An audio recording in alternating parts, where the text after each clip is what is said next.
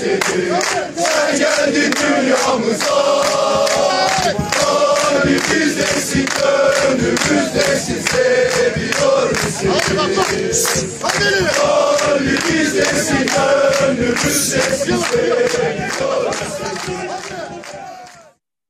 Sevgili Fenerbahçeliler ve basketbol severler, mutlu bir günden hepinize merhaba. Salon Tribünü'nün 31. bölümüyle sizlerle beraberiz. Ben Baran Arslan, bugün Osman Talasümer'le beraberiz her zaman olduğu gibi. Bu yayını bir gün gecikmeli çekiyoruz malum e, Avrupa ve Türkiye arasındaki saat farkı e, maçın 22.45'te oynanması gibi sebeplerden dolayı birkaç saat daha geç yayına giriyoruz. Hoş geldin Osman. Hoş bulduk. Nasılsın, nasıl hissediyorsun kendini, işler güçler? Valla keyifliyiz. Yani e, güzel bir hafta oluyor. İşte tabii bir yandan yine yasaklardı, karantina süreçleriydi. Yine evdeyiz tabii ama e, onun dışında işte Fenerbahçe kazandıkça biz de mutlu oluyoruz. Bu süreci en azından biraz daha e, hafif atlatabiliyoruz. Artık insanlar e, şey arıyor yani dışarı çıkmak istiyorlar, şey yapıyorlar. Biraz dün dışarı çıktım. Restoranların açılması falan yani her yer bir anda hareketlenmişti. Çok belli ediyor bu fark kendine. Ama tabii ki de yine insanların belli kurallara uyması da gerekiyor. O zaman biz maça geçelim. E, dün akşam Eurolig'in 27. haftasında Milano deplasmanındaydık. Olimpia Milano ile Mediolanum Forum'da karşılaştık ve e, benim hiç beklemediğim bir oyunla, hani gayet iyi bir oyunla Efes maçının ardından %92 kazandık ve Euroleague'de 16 galibiyet, 11 mağlubiyetimiz var. 8. sıradayız. Playoff yolunda çok önemli bir galibiyet. Sen ne düşünüyorsun? Ee, evet, çok önemli bir galibiyet. Bayağı önemli bir galibiyet. Ee, çünkü ya geçen haftaki Efes mağlubiyeti sonrası e, reaksiyon vermek kolay değil gerçekten. Hani e, sonuçta senin Türkiye'de de en büyük e, rakiplerinden bir tanesi Efes. Euroleague'de de hani çok güçlü bir kadrosu var zaten. Ee, böyle bir 30 sayı farklı bir mağlubiyetin üzerine gidip deplasmanda Milano'yu iyi bir oyunla mağlup etmek gerçekten önemli bir iş. Burada e, koçun da takımın da hakkını verelim.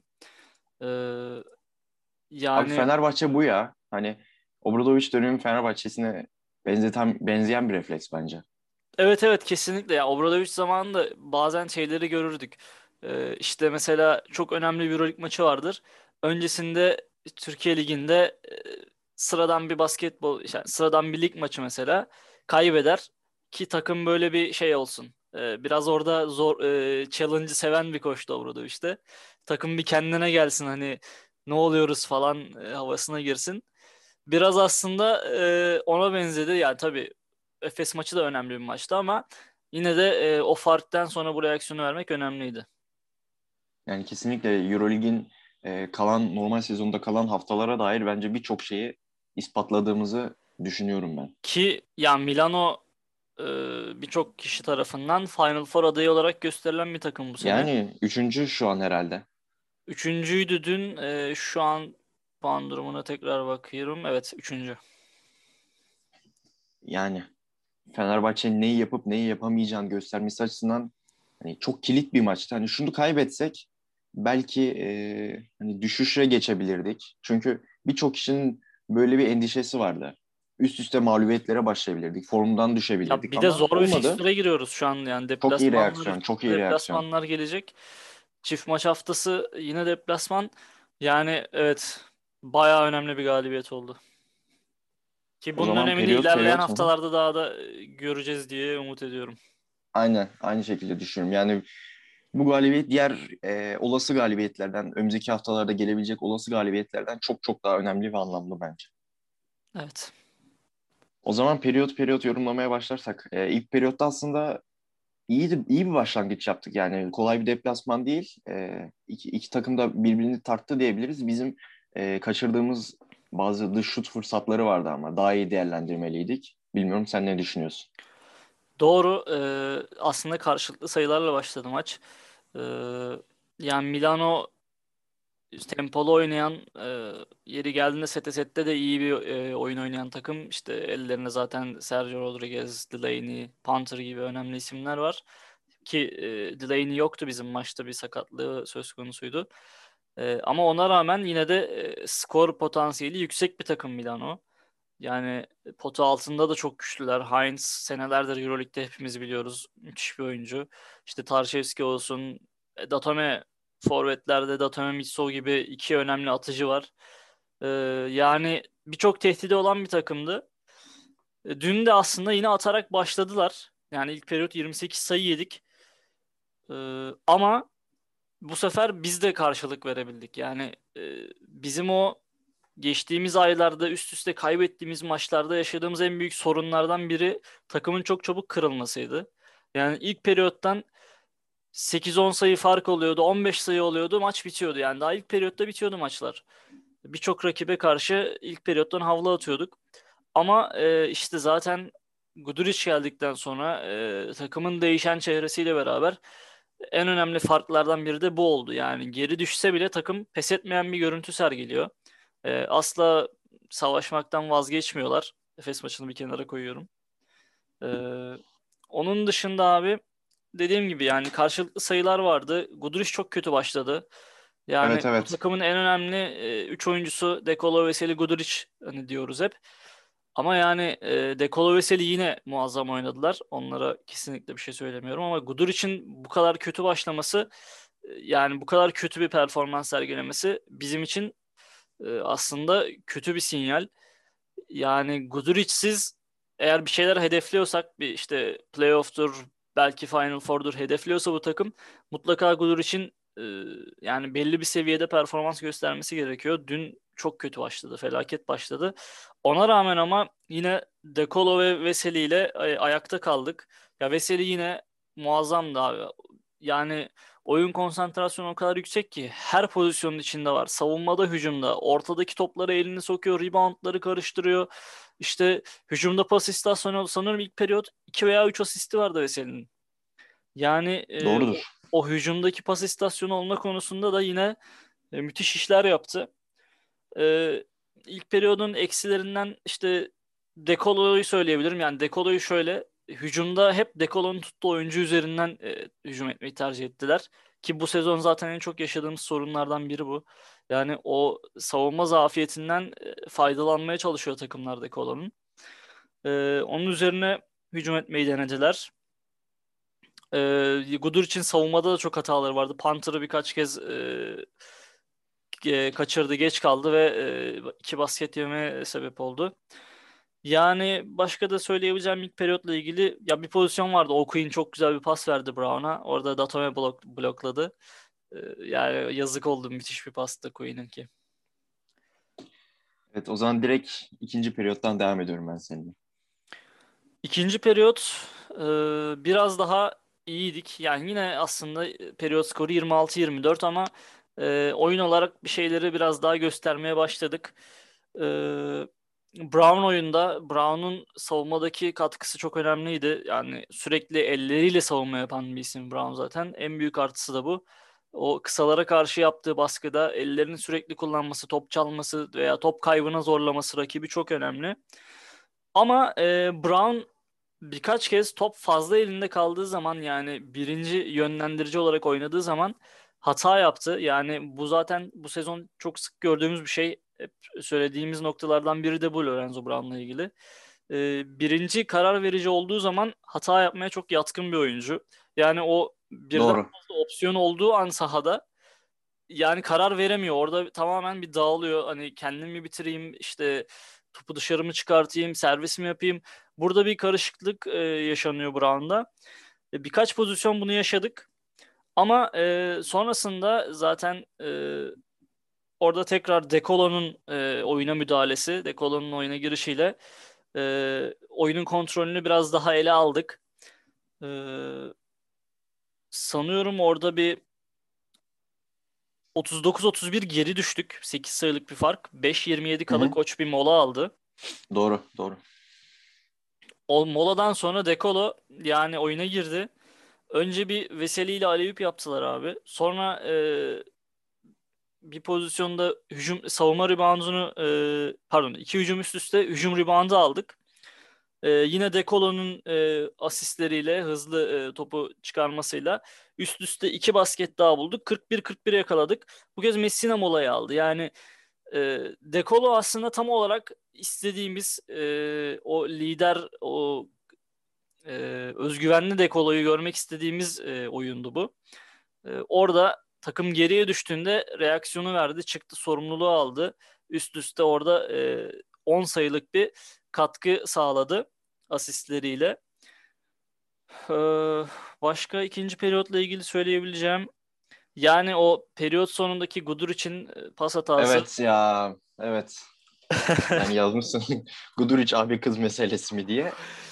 Gerçekten kafası yoktu sahada. Ya ilk yarı yok sıfır yani hiç hiçbir şekilde sahada değildi Ama Guduric. olabilir yani yapacak bir şey yok. insanlık hali diyelim. Ya Zaten evet. çok da iyi toparladı ikinci yarı. zaten evet ikinci yarı çok iyi toparladı ama yani Gudur için mesela o hatası olmasa e, periyot sonuna doğru bir seri yakalayıp bitirmiş olacaktık E, ve önde bitirecektik ilk yarıyı. Yani 26-21'lik bir skor da olabilirdi ikinci periyotta ama orada basit bir top kaybı sonrası üçlüyü yedik. E, yani umarım tekrarlanmaz bu Evet yani o buzzer beater Milano'yu soyunma odasına daha özgüvenli şekilde götürdü. Ben ondan korktum zaten hani Evet evet Ee, evet. Biraz uyuyan devi uyandırmak hani derler ya. Biraz öyle bir şey olabilir diye korktum. Ee, çünkü hani biz aslında iyi bir seri yakalamıştık periyot sonuna doğru. Ama üst üste gelen orada 2-3'lük biraz tat kaçırdı. Ama sonrasında iyi toparladık. Evet korktuğumuz başımıza gelmedi. Abi ikinci yarıdan devam edelim o zaman. İkinci yarıda e, üçüncü periyotta zaten müthiş bir Fenerbahçe'nin e, yani oyuna üstünlüğü koyduğu sekanslar izledik. Bilmiyorum sen nasıl yorumlarsın? Ya üçüncü periyot komple bir oyun vardı sahada. Hem hücum hem savunma. İkisi birleştiği zaman zaten e, muazzam bir takım oyunu ortaya çıkıyor. 28-17 periyot skoru yani 11 fark ve Milano'ya deplasmanda 28 atıp 17 yiyorsun bir periyotta. Ki bunu 3. periyotta hani genelde takımlar 3. periyotlarda iyi reaksiyon verirler. E, soyunma odasından dönüşte bunu yapabilmek müthiş bir şey. E, ama burada hakkını teslim edelim. Guduric yani e, üst üste 3 üçlük Guduric'ten geldi. Ki e, hani ilk iki üçlü evet biraz daha kolay olabilir belki ama üçüncüsü direkt e, hızlı hücumda bir anda durup e, atıp o üçlüyü sokması çok kıymetliydi. Çünkü savunmanın da dengesini bozdu. Rakibin de dengesini bozdu. Yani psikolojik olarak da hani ne oluyoruz beyler havasına soktu Milano'yu. Bir orada bir panik havası da başladı Milano'da. Ee, aslında periyodun başında yine kötü başladık. Yani o bomboş üçlükleri hep söylüyoruz. Milano çok boş üçlük buldu. Üçüncü periyodun başında da buldular. Ama hemen sonrasında Guduric'ten bir cevap geldi. Ee, bu sefer Heinz e, birkaç hamle yaptı. Hücum reboundını alamadık birkaç pozisyonda. Yine 7 sayı geriye düştük. Ama o 7 sayıdan sonra işte esas reaksiyon orada geldi. Ya Ahmet'in bir pozisyonu var. Hücum reboundunda 3 kişinin arasından savaşarak çekip aldığı bir hücum reboundu var. Ee, orada reboundu alıp dışarı çıkartıyor. Guduric üçlüyü gönderiyor. Ee, üstüne o dediğim diğer üçlüyü geliyor Guduric'in. Bir anda öne fırlıyoruz. Messina mola aldı orada zaten. Ama moladan sonra da e, hızımız kesilmedi. Yani orada Pierre'in bir e, yine dış şutu vardı. Üçüncü periyotta kaç üçlük attık ona bir bakmak gerekiyor ama yani bayağı bir üçlük soktuk ya üçüncü periyotta. Ee, altı, Sen yorumuna devam et ben bakacağım olabiliriz. bu arada. Sen evet bakarsan. Ee, Messina molası geldi zaten o üst üste gelen üçlükler sonrası. Ya dün reboundlara da çok konsantreydik. Yani ilk peri ilk yarıda zaten bayağı bir üstünlüğümüz vardı reboundlarda toplam rebound sayısında. Ki maç sonunda da 35'i 20'lik bir rebound sayısı var zaten. E, Üçüncü periyotta çok fazla hücum reboundu da aldık. Yani çok fazla tekrar hücum etme şansı yakaladık. Pierre'in yani yine müthiş bir oyunu vardı. Ee, tabii buralarda biraz Sergio Rodriguez sorumluluk almaya çalıştı Milano'da. Ee, onun el üstünden attığı bazı atışlar var. Ya ona zaten yapacak bir şey yok Sergio Rodriguez'in. Ee, klasik bildiğimiz e, oyun şekli. Onu aslında biraz daha kullanabilseler e, daha fazla katkı alabilirlerdi ama tabii onun da yaşı belli bir noktaya geldiği için e, rotasyonu geniş tutup onu biraz daha dinlendirerek oynamaya çalıştılar. Bu da bizim işimize geldi aslında Delaney'nin de olmadığı bir günde. Panther'ın e, tek yönlendirici gibi oynaması. E, neyse onun dışında Eddie'yi söyleyebilirim. Ya Eddie savunmada çok kötüydü dün. Yani 3. periyotta birkaç kez e, adamının kaçırdığı e, topsuz koşularda e, konsantrasyonunu kaybetti. E, hücumda zaten çok kullanamadık. Sanırım Eddie'nin hiç şutu yok dün. Evet. Sıfır yani hiçbir istatistiği yok. Sadece iki faulü var. E, Lorenzo Brown'un etkili bir oyunu vardı. Üst üste 2-3'lük soktu Brown'da. Hatta birinde basket faul aldı. 10 sayılık bir fark yakaladık. Sonra Brown bir üçlük daha attı. Orada zaten e, tamamen Milano dağıldı. E, periyodu da dediğim gibi 28-17 önde bitirdik. E, ki maç bence burada geldi zaten. Hani diğer periyotlar hep başa baş geçerken 3. periyotta farkı oluşturduk. Bu arada söylediğin istatistiği de buldum. E, üçüncü çeyrekte yanlış söylemiyorsam eğer e, 7-8 tane isabetli üçlüğümüz var abi. Evet işte benim notlarımda 7 tane garanti var. Ama 8.den emin değildim. Ee, olabilir. 8 de olabilir. Ama 7 üçlükte yani ilk yarıdaki o felaket şut performansından sonra 7 üçlük müthiş. Ki maç orada koptu zaten. Ee, Okui'nin bir üçlüğü vardı ama o ilk yarıda mıydı, ikinci yarıda mıydı? Onu tam hatırlayamadım ben de. Sen hatırlıyor Hı. musun? Hayır. Ama bakmam lazım. Neyse o çok da önemli değil. Zaten e, E, ikinci çeyrekte. ikinci çeyrekte evet. Üçüncü periyotta sanırım bir deneme daha yaptı. Yani o tam rüzgarı arkaya almışken e, erken bir üçlük denemesi yaptı O'Quinn. Orada biraz e, tabii NBA alışkanlıkları diyelim orada hızlı hücumlar bir anda kaldırıp atmalar falan. Tabii Dördüncü on- çeyreğin e, ilk dakikasında yapmış. Aynen. Evet dördüncü Evet. çeyreğin başında. E, Abi o zaman son periyotla devam edebiliriz istiyorsan. devam edelim. Tabii. Son periyot kötü başladık.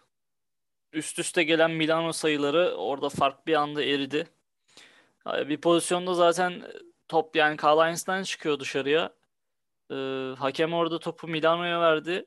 Üzerine yani normal bir itirazdan dolayı da teknik faul çaldı Kokoşkova. Hani hiçbir şekilde zaten maç boyu sürekli hakemlere itiraz eden bir havası da yoktu Kokoşkov'un orada. Ee, gayet doğal bir şekilde, haklı olduğu bir şekilde orada topun Milano'dan çıktığını söyledi ve teknik faul aldı ki maçın hakemlerinden bir tanesi de Fransız Bisang. Ee, yani Fenerbahçeliler mutlaka hatırlayacaklardır. Geçen yıl içeride oynadığımız Barcelona maçı vardı ve ee, o maçta da Bisang e, yine hakem üçlüsünden biriydi ve felaket kararları vardı. Bir e, Derek Williams'ın basket faul pozisyonu vardı hatta. Hücum faul çalmıştı pozisyona. Orada maç gitmişti zaten Barcelona. Orada biz öne geçecektik. Onu çalmayıp hücum faul çaldı. Sonra Barcelona sayıyı buldu. Maçı kopardı falan filan. Neyse yine e, birkaç kez böyle denemesi oldu bir sangın maç içerisinde. E, inceden inceden. Ama tabii takım e, asla vazgeçmedi. Yani orada hakemlerin e, veya işte akıl oyunlarının kafayı karıştırmasına e, izin vermedi takım. E, 82-81'e geldi skor. Orada bir sayı yenince fark 5.37 kala koç molayı aldı. Abi mola dönüşü Dekolo'nun bir üçlüğü vardı. O çok kritikti. Ya orada sorumluluk aldı Dekolo. Zor da bir şuttu aslında yani perdeden çıkıp e, tam e, vücut dengesini sağlayamadan attığı bir şuttu. O üçlük çok e, ilaç gibi geldi. Yani 85-81'e getirdi skoru. Ki esas bana göre maçın kırılma noktası o üçlükten sonra Pierre'in Heinz'a yaptığı blok. Ya 85-81 iken o bloğu yaptı. Çok zor da bir blok. Yani parmak uçlarıyla blokladı adeta. Ee, oraların dönüşünde Veseli basket faulü buldu. 88-81. Orada Milano'da e, biraz zaten direnci kırıldı. E, Heinz 4 faulle e, kenara geldi. E, onun dönüşüne Milano'dan bir alan savunması geldi iki hücum üst üste. E, aslında ilkinde iyi hücum ettik. Yani boş şutu bulduk. Şutu sokamadık. İkincisinde Veseli e, Veseli'ye faul yapmak durumunda kaldılar. Ya yine karşılıklı sayılarla geçti dediğim gibi son bölümde. Burada Shields'ın bazı zor şutları vardı son periyotta. Yani el üstünden geriye çekilerek attığı bazı orta mesafe şutları. Ee, onun dışında zaten Milano çok da bir reaksiyon gösteremedi son periyot takım olarak. Ya bir tek Hı hı. şeye üzüldüm. Ya ikili averajı da alabilecek bir durumdaydık. Yani farkı 10 sayıya çıkartmışken son anlarda e, 190'a getirmişken o Panther'ın son anlarda attığı turnike maalesef ikili averajı e, almamıza izin vermedi ama sağlık olsun yani Ya biz kazanmak da önemli ya. ya tabii tabii yani bu bu deplasmana birçok kişi mağlubiyet gözüyle bakıyordu. Ee, o yüzden kazanmak tabii ki çok önemli ama buraya kadar getirmişken ikili averajla neden olmasın neden olmadı diye de düşünmeden de edemiyor insan. Evet. O zaman oyuncu bazlı değerlendirmelere geçecek olursak e, ki zaten birçok oyuncu hakkında sen konuştun ama ben e, takımdan birkaç tane her zamanki gibi oyuncu seçip söylemek istiyorum. E, Lorenzo Brown bugün e, dün akşam, dün gece 19 dakika süre aldı. 18 sayı attı ve 15 verimlilik puanı var. Lorenzo Brown hakkında ne söylemek istersin? Yani Lorenzo dediğim gibi 3. periyottaki gibi oynadığı zaman kesinlikle hiçbir şey söylenemez. E, muazzam ki olması gereken de bu zaten. E, onun dışında zaten ilk yarıda birkaç kez olsun yine 3. peri e, pardon ikinci periyotta evet ilk yarıda e, bazı anlar vardı o topla çok oynayıp karar vermekte zorlandı. O anlar dışında çok önemliydi ki e, onun kötü oynadığı zamanlarda işte Dekolo ve Seli olsun onu çıkıp hatalarını telafi edebildiler. Orada e, skor anlamında bir sorun yaşamadık ilk yarıda. Ama 3. periyotta oynadığı ekstra oyun zaten maçı getirdi Guduric'le beraber. Çok önemliydi. Evet, o zaman Guduric'le devam edelim. Guduric e, maçın ilk yarısında bambaşka, ikinci yarısında bambaşka performans sergiledi. Siyahla beyaz gibi. O da bugün Aynen öyle. e, 28 dakika süre aldı. 15 sayısı var ve 8 verimlilik puanı. Ya Guduric aslında yine Brown Brown için söylediklerimize benzer. Yani ilk yarıda ne kadar kötüyse ikinci yarıda o kadar iyiydi. Üçüncü periyotta daha doğrusu. Son periyotta yine bazı pozisyonlar vardı oyunu zorladığı, e, hata yaptı. Ama e, üçüncü periyotta attığı üst üste üç üçlük. Yani onu atabilecek başka da bakıyorum herhalde şu an bu takımda yok. Yani o, o anlarda e, o sorumluluğu alacak. Hani tamam Dekolo zaten maç boyu çok iyi oynadı. Veseli çok iyi oynadı ama Guduric zaten bu anlar için e, bir nevi var aslında. E, Obradovic zamanında da bu tarz maçlarını hatırlarsın yani deplasmanda aldığı bir Makabi maçı vardı. Üst üste Evet. attığı 11 veya 13 sayılık bir performansı vardı e, son periyotta. E, sonrasında içeride bir Milano maçı vardı yine başa baş giden o maçta kaldırıp attı. Bir Baskonya maçını hatırlıyorum üst üste hızlı hücumlarda 3 tane üçlük attı. Yani e, bunları seven bir oyuncu, bu anlarla yaşayan bir oyuncu aslında. E, o kötü geçen ilk yarının arkasından bu performansı, bu reaksiyonu vermesi çok kıymetliydi ki zaten galibiyette geldi. Nando De Colo 33 dakika 36 saniye süre aldı. 20 sayısı var. E, 3 reboundu var. 22'de verimlilik puanı. Ya Dekolo e, yani birkaç maçtır zaten hep söylüyoruz. Takımın skor yükünü de çeken bir oyuncu. E, muazzam oynuyor. Yani o skor potansiyelinin maksimumunu veriyor diyebiliriz. E, ki takım da zaten ona yardımcı olduğu zaman işi çok daha kolaylaşıyor. E, Brown için söylediğimiz şey aslında biraz onun için de benzer. E, bazı anlarda top ne kadar az dekoloya değerse e, o daha çok atıcı rolünde oynadığı zaman çok daha verimli oynuyor. Çünkü fiziksel olarak da daha az yıpranıyor bu sefer. Çünkü Dekolo oyun kurucu oynattığında e, rakipler biliyor e, dezavantajını, zafi, zafiyetini. Sürekli ikili sıkıştırmalar, işte sert bir e, oyuncu verip karşısına fiziksel olarak onu yıldırmaya çalışıyorlar. E, ama Dekolo günden güne sanki daha böyle sürekli öğrenen genç bir oyuncu edasında günden güne yükselen performansıyla takımına liderlik ediyor. Çok da iyi ediyor. Dichampier e, o da 32 dakika süre aldı. E, 15 sayısı var 24'te verimlilik puanı. Ya abi Pierre'e ben bulamıyorum söyleyecek bir şey ya. Gerçekten yani Sassari'den Aslında sezon gelip başından beri söylediklerimize benzer şeyler söyleyeceğiz yani. Ya evet kesinlikle öyle. Sassari'den gelip ya Sassari gibi bir takımda bile e, sıradan bir oyuncuyken orada hani mesela Nani gelmişti geçtiğimiz yıllarda. Nani İtalya Ligi'nin en skoreriydi. Hani oynadığı takımın e, yıldız oyuncusu gibi bir roldeydi. Öyle bize gelmişti. Ama Pierre zaten o takımda da İtalya Ligi'nde ortalama olan bir takımda ortalama bir oyuncuydu. Ya hatta geldiğinde tekrarlıyoruz bunları ama hani belki dinlemeyenler vardır. Hepimiz birçoğumuz ya bu kim ne alaka demiştik hani Pierre için. Kalinic sonrası Pierre gibi oyuncunun gelmesi hani nasıl ya falan demiştik. Ama gösterdiği performans e, muazzam. Tek Evet kelimeyle ve son muazzam. olarak hı hı, katılıyorum. Ki bir de Son şunu olarak- söyleyeyim. Dün Ulanovas Tamam. yoktu. Ee, koç Evet. genelde Ulanovas'la başlıyor maçlara. Yani evet ben de bir sakatlık, hastalık hani var mı diye biraz araştırdım ama pek bir şey göremedim. Koç Ya tercihi maçtan önceki maçtan bir gün önce yayın, yayınlanan e, maç raporunda Ulanovas'ın ismi yoktu. Yani eksik olan oyuncular arasında. Hı hı. Ki muhtemelen Milano'yu da götürdüler ama koç tercihi. Ya Asvel maçında kullanabilir. Ya olabilir tabii rakibe göre de tercih edilmiş olabilir. Ee, ama işte dediğim gibi koç hep Ulanovas'la başlamayı tercih ediyordu maçlara bu sene. Ee, İlk kez bir maça ilk 5 başlamadı zaten. Ee, hatta hep eleştirirdik yani Ulanovas ve Bartel'le başladığı zaman savunma anlamında çok sıkıntı yarattığını hatta hücumda da yine oyunu açma konusunda sıkıntılar yaşadığımızdan. Ee, bugün Pierre'le başlaması e, o açıdan da belki maçın bize gelmesi konusunda baştan o sertliği göstermek konusunda baştan o e, reaksiyonu verme konusunda önemliydi. Bir fark yaratmış olabilir. Evet. Yani ve son olarak e, zaten e, bu programda başından beri yorumladık, met ettik. E, çok büyük oyuncu.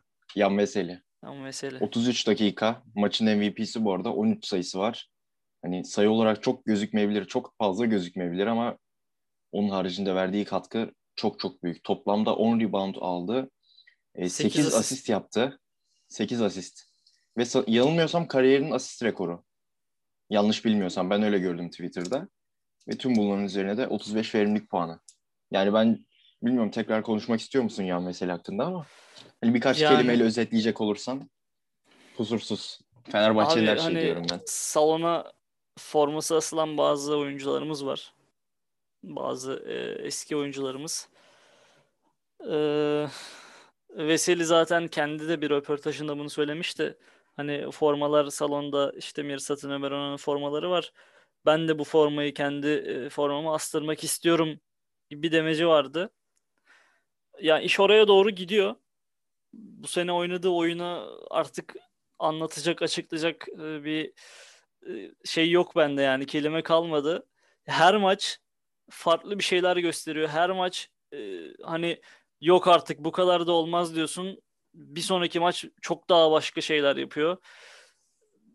Ya inanılmaz bir oyuncuya dönüştü. Komple bir oyuncu. Sahanın her alanında var. Her işi yapıyor. Ya saygı duymak lazım. Ya başka ne diyeyim? Umarım o forma asma konusunda da gerekli çalışmalar Umarım. bir yandan yürütülüyordur. Ya evet hani 2016 Yani şu finali insanlar ama 2016 şu an finalini hatırlatıyor ama ama daha sonra olabilir Veseli. Kesinlikle olabilir. Ki yapılacaktır da bence. Şu an için zor takımda oynadığı sürece ama e, Fenerbahçe'den ayrıldığı zaman veya basketbolu bıraktığı zaman bu kesinlikle olacaktır diye düşünüyorum. Belki 5-6 sene sonra. yani evet umarım ya sağlıklı kalır ve e, sağlıklı kalabildiği sürece de bizimle kalır diyelim. Çok önemli bir oyuncu. Yani istemeyenler vardı hani sen, sezon başını hatırla. Yok işte gitsin Evet. Barcelona'ya da işte zaten şöyle dengesiz oyuncu da böyle oyuncu da işte 2016 finalinde yaptıklarını unuttunuz mu falan. Ya bu tarz söylemler çoktu. 2016 Ya, finalinde 2016'da kalmamak lazım. Ya kesinlikle yani olmuş. o, o zaman hepimiz eleştirdik. Ee, ama o geçti gitti. Ona rağmen o maçı kazanabilirdik zaten. O maçta neler olduğunu herkes biliyor. Oraya girmeyelim. Ee, ama oradan sonra bu, bu performansı göstermek, sürekli her sene üzerine koymak ve bu noktaya çıkmak gerçekten müthiş bir olay. Ya Veseli'yi tebrik etmek gerekiyor. Ne diyelim ya. O zaman Igor Kokoşkov maç sonu açıklamasıyla devam ediyorum. Kokoşkov şöyle dedi maçın hemen sonrasında. Bu maçın en iyi yanı şu anda Türkiye'de saat gece yarısını geçti. Neredeyse bir oldu. Burada ironi yapmış. Sonuçtan memnunuz. Olimpia Milano sert bir takım. Avrupa basketbolunun efsanevi koçlarından birine sahipler. Bizim için buradan galip ayrılmak harika. Yani bu saat farkı çok büyük bir problem ya. Seyirciler için de, e, takımlar için de. Yani takımın bir biyolojik saati var sonuçta. Oyuncular Türkiye'de yaşıyor. Türkiye'deki tempoya göre kendilerini ayarlıyorlar. Gidiyorlar gecenin birinde maç oynuyorlar. İtalya'da. Doğru. Yani zaten Türkiye'nin genel bir problemi.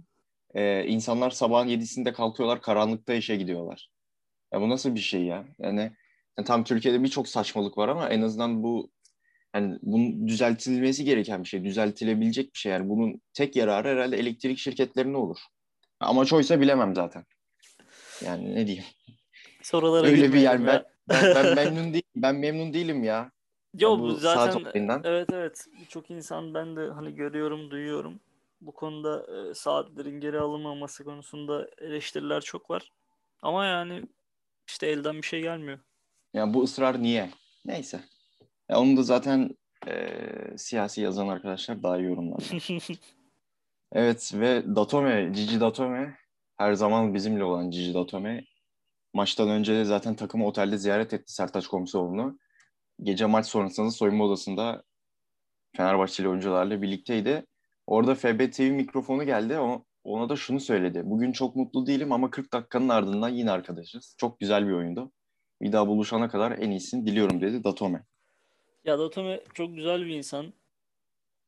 Yani bizde olduğu sürece de zaten birçok kesimin takdirini toplamış bir oyuncu yani. Sadece Fenerbahçelilerin değil, Türk insanının birçok basketbol severinde de zaten e, çok severek, beğenerek takip ettiği bir oyuncu. Çok düzgün bir karakter. Yani e, zaten hani Türkçe öğreniyordu. Yaşadığı yerin kültürüne, yaşadığı yerin insanına çok e, saygılı, yani çok meraklı, e, çok yüksek bilgi seviyesine sahip bir oyuncu bana göre. Çok zeki bir oyuncu. İnsan olarak da zaten sanatla da çok ilgili. Yani e, full artı full çar diyebilir miyiz? Deriz deriz kesinlikle. Ya Türkiye'deki sporcuların genel profiline baktıktan sonra hele diyebiliriz kesinlikle. Kesinlikle yani evet yani ben başka bir şey söylemeyeyim. Sen tam doğru tabir yaptın.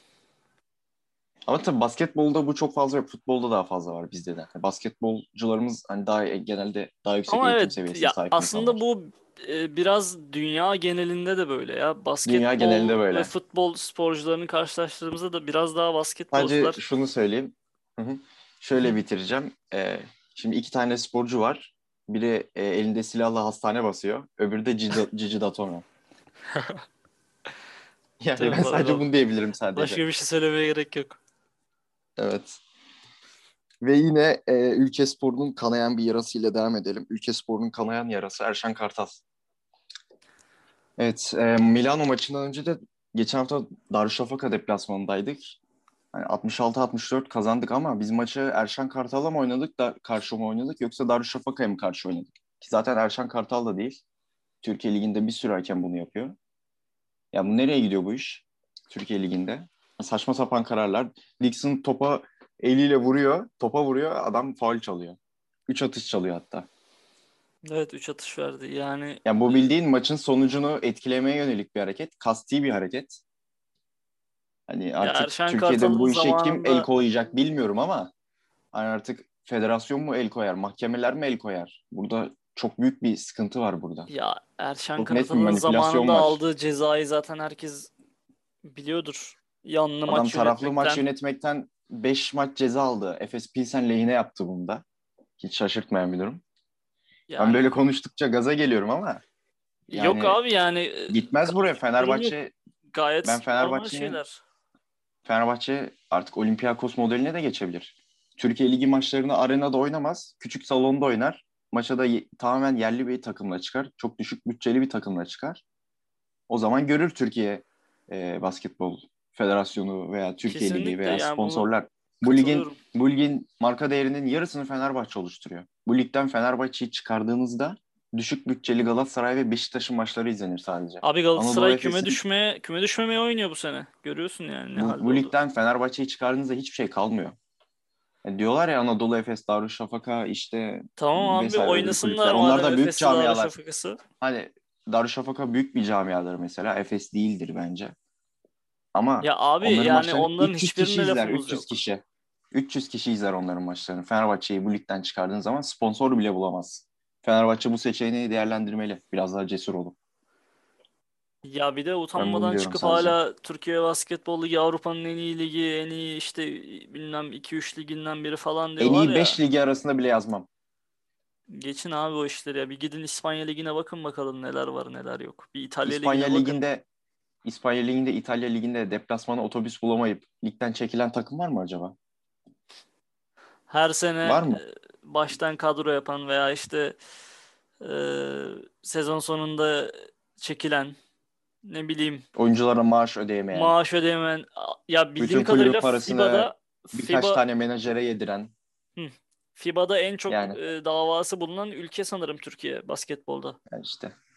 Yani İşte oyuncuya parayı ödeyememe, işte ne bileyim transferde usulsüzlük. Yani birçok konuda e, FIBA'nın en çok e, mahkemeye verilen dosya sayısı en çok Türkiye'nin.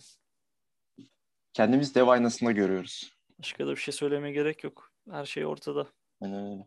Yani artık Fenerbahçe yönetimi TBF'ye mi gider? Yani ziyarette mi bulunur? Bir yazımı gönderir? Bir şey mi yapar ama hani hakem hata, ha- hata falan değil bu ya. Yok abi ya Yani yazı yazmaya Hata yok bir olur, dediğin iki gibi. olur. Şu an 4-5 maç oldu bizim. 4-5 maç oldu. Yeter. Sadece Hayır bu bu sezonda. kazandığımız Önceki maçlarda da var. bile. Kazandığımız maçlarda hani hakem hatası yok değil. Zaten yani buna rağmen kazanıyoruz. Ben kaybettiğimiz maçlardan bahsetmiyorum. Hatanın olduğu 4. 5. veya 6. maç bu. Doğru. Yani kaybettiğimiz maçların hani kaç maç 5 maç mı kaybettik? Öyle bir şey olması lazım. Hani bir Antep maçını hakem hatası olarak saymam. Bir de Beşiktaş maçının belki ama o maçta da vardı bazı şeyler. Vardı vardı. Bobby Dixon pozisyonu. Hı hı. Yani o yüzden zaten hani kaybettiğimiz maçlarda ortada çok yakın biten maçlar. Ee, hakem kararları ortada. Ki bunun zaten biz e, detaylı şeyini de paylaştık, anlattık. Herkes görüyor ne olduğunu. Yani yönetim iyi niyetle yaklaşıyor hala. Hani federasyon işte Ama karşımızdakiler iyi niyetli. değerlendirecektir bu konuyu işte daha adil olacaktır falan hani yok abi Türkiye'de bu işler böyle yürümüyor. Herkesi anladığı dilden konuşacaksın. Yani Fenerbahçe Türkiye Ligi'nde yani. Fenerbahçe Türkiye Ligi'nde daha az önem verirse veya ligden çekilirse kaybeden Fenerbahçe olmaz, Türk basketbolu olur. Abi bizim işimize gelir. Ya saçma sapan lig maçlarında sakatlıklar veriyoruz. İşte ne bileyim gereksiz oyuncular yoruluyor zaten. Covid dönemi birçok sıkıntı var. Risk var. E, Deplasmana gidiyorsun, oraya gidiyorsun, buraya gidiyorsun. İşte dönüyorsun, bir gün arayla maç oynuyorsun. Yani bunlar şey değil ki. İnsan sonuçta bu Doğru. bunlar da. Kolay değil. Doğru. Çek Düşünsene takımı, sen genç milyonlarca euro oyna. milyonlarca euro yatırım yapıyorsun.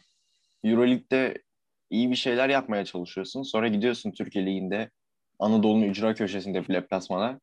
Adam senin oyuncunu sakatlıyor en önemli oyuncunu. Hakem faul bile vermiyor. Ben, Kıymeti kulüp, ben bir kulüp yani. yöneticisi olsam bunu yaşamak istemem açıkçası. Yüzde yüz Neyse kıymeti yok. Yani bir Neyse. getirisi de yok. işte. Türkiye Ligi'nin. Oynat Abi o abi, genç zaman- takımla oyna. Geç. Abi o zaman programı kapatıyoruz. Ee, dediğim gibi her zaman e, yorumlarınız için programla ve konuşulan konularla alakalı hani şunu iyi yapıyorsunuz, şunu kötü yapıyorsunuz, şunu daha iyi yapabilirsiniz dediğiniz yorumlarınız için bize Twitter'dan e, mention veya DM yoluyla ulaşabilirsiniz. E, Twitter hesap, YouTube hesabımızda da e, yorumları okuyoruz, cevaplandırmaya çalışıyoruz. Geçen hafta arkadaşımız Cancun şunu söylemişti Efes maçından sonra 8 senelik Obradoviç'in mirasını bir çırpıda sildiler demişti. Ee, Žalgiris maçından sonra ilk yarıdaki kaybettiğimiz Žalgiris maçından sonra ben de böyle düşünüyordum ama işin böyle olmadığını da gördük. Yani çok anlık yorumlar yapmamak lazım. Ben benim katılmadığım bir yorum açıkçası. Ya Obradovic sonrası bu, bu tarz şeylerin yaşanması zaten çok muhtemeldi. Hani söyleniyordu hep söylüyorduk. Ee, kimse hiç kimseyi beğenmeyecek gelen kim olursa olsun çünkü yani adam çıtayı öyle bir seviyeye çekti ki hala onun seviyesine yanaşabilen yaklaşabilen yok zaten Avrupa'da. Ee, o yüzden hani artık o günleri hani ya tam unutmayalım tabii ki hep aklımızın bir köşesinde olumlu olarak kalsın. Ama yani her kötü sonuçta her e, şeyde de oraya bağlamak yanlış. Fenerbahçe bir maçla büyük olmadı, bir maçla da küçülmez diyorum ben. Ya kesinlikle hani Obradovic'te de var olmadı Fenerbahçe. Tamam çok iyi bir koç. Yani biz de, de çok ama biz çok de iyi. çok seviyoruz ama onun öncesi de 2-3 vardı. seviye atlattı ama onun E, öncesi de vardı evet. aynen.